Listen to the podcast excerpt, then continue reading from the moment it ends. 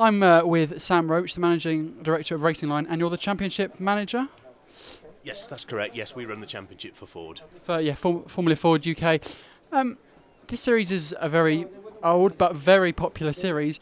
How have you kept it going so long? Well, it is a long story. We're coming into our 44th year of continual operation in the UK, which I think is a bit of a record, probably. Um, it's been through a lot of different phases, really, so there's no one answer to that. But the one consistent thing that the, the, the formula has always given is very, very close racing and a lot of learning about how to drive a single seater car and set it up. The reasons for that the lack of aero, which is something we've always stuck to. We always get pressure to say make the cars look sexy, make it look like a little Formula One car as other one makes do. But we really resist that very, very strongly. With no aero, you just learn how to set the car up for mechanical grip. Yeah you can slipstream, you can overtake, um, and you can actually work the car uh, as you need to learn. Then, when you move up the ladder, you can learn aero on top of that. But I think we've got a real strong belief in this that if you don't have that stage in Formula Ford to learn how a car moves around and to get the most of the mechanical grip and optimize the setup, very hard to then get back to that. Mm-hmm. And we often see that with our, our drivers that, that move on to Formula 3. Uh, they can often run noticeably less wing than their compatriots who come from a, a winged junior, junior yeah. formula.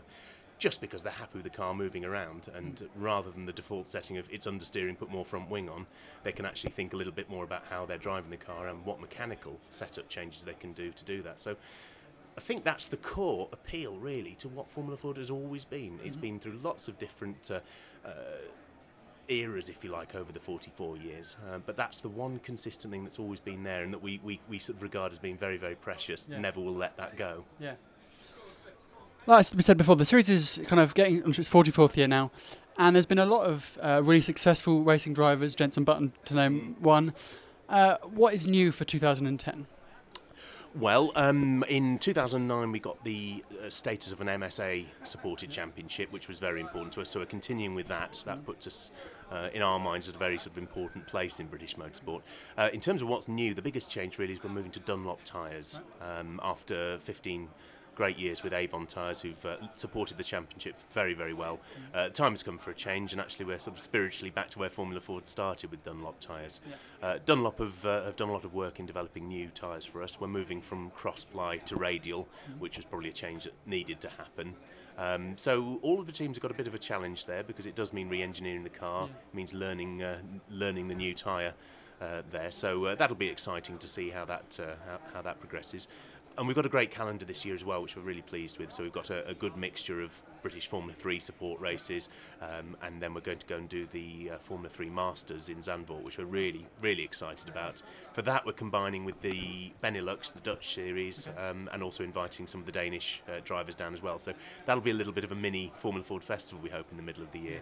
Then on top of that, we've got DTM, um, which we're, uh, we're supporting at Brands Hatch, um, and also another race where we're supporting uh, the British touring cars at Donington. So we've got a great calendar um, and 25 races within that. We like to have as much race time as we possibly can uh, to give the drivers some value for money uh, there.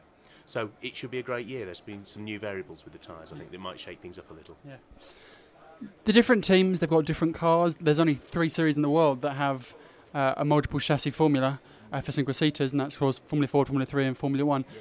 How do you think? I mean, how do you keep the racing so close? It's amazing each year that the cars are within such a small window, but so different. Yeah. Well, listen, I'm not the person to answer that because it amazes me as well. Um, there are some great engineers out there, both at the manufacturer level, so designing the car, but then also at the team level for optimizing, getting the most out of mm-hmm. what they've got. But you're absolutely right. That's that's one of the real uh, really appealing things about Formula Ford is just that freedom of engineering and how you see, um, you know, often young engineers coming through who are who are designing these cars or then engineering them to get the most out of them. And you know, as you mentioned, the drivers that have progressed up the uh, the motorsport ladder at the very top levels, it's it's so important to also credit the the engineers and mechanics who've done exactly the same, who've learnt their trade in Formula Ford and moved upwards.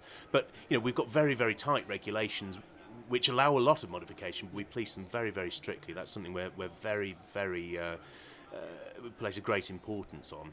Um, and you know we do put a lot of effort into to really tightly scrutineering uh, the cars and the engines, uh, which you know is a very important thing to make sure there is that level playing field. And touch wood, we've we've had a fantastic record of, of compliance with the regulations, which which is really nice. You know there are many other series, some that I've been involved with, where there's always sort of allegations of cheating or suspicions or doubts or question marks raised, and Formula Ford doesn't have that, and that, that's that's a very very important thing. Really, the best driver out there uh, and the best team and the best chassis will win Yeah.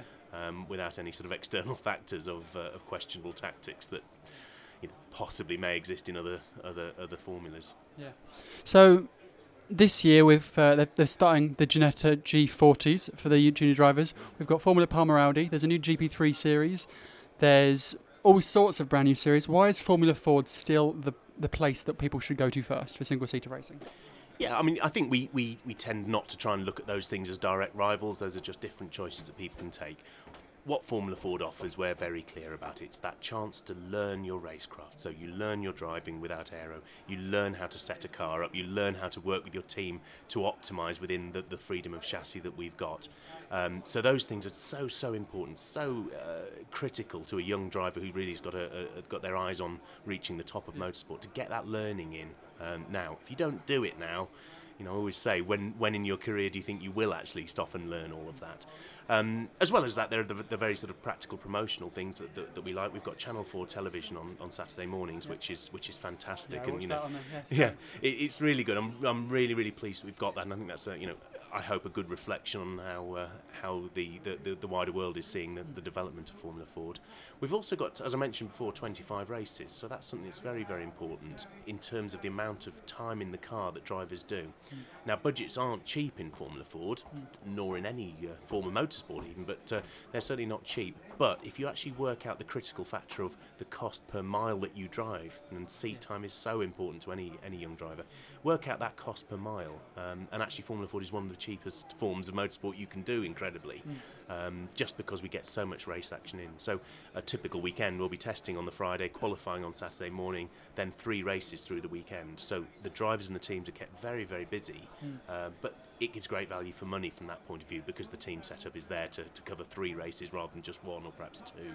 Um, so that sort of seat time is, is really important. We also don't have limits on testing. That's something that appeals to a lot of young drivers because you can really get a lot of mileage in in that first year with a, an active testing program. So it's not just the race weekends. You can really get a lot of test miles in and learn racing, learn circuits uh, to a very, very high standard. Again, most of our rival series don't do that, and they, they very actively uh, forbid too much seat time, too much testing. We're not into that. We want to let everyone get as much time as they possibly can in. Thank you very much.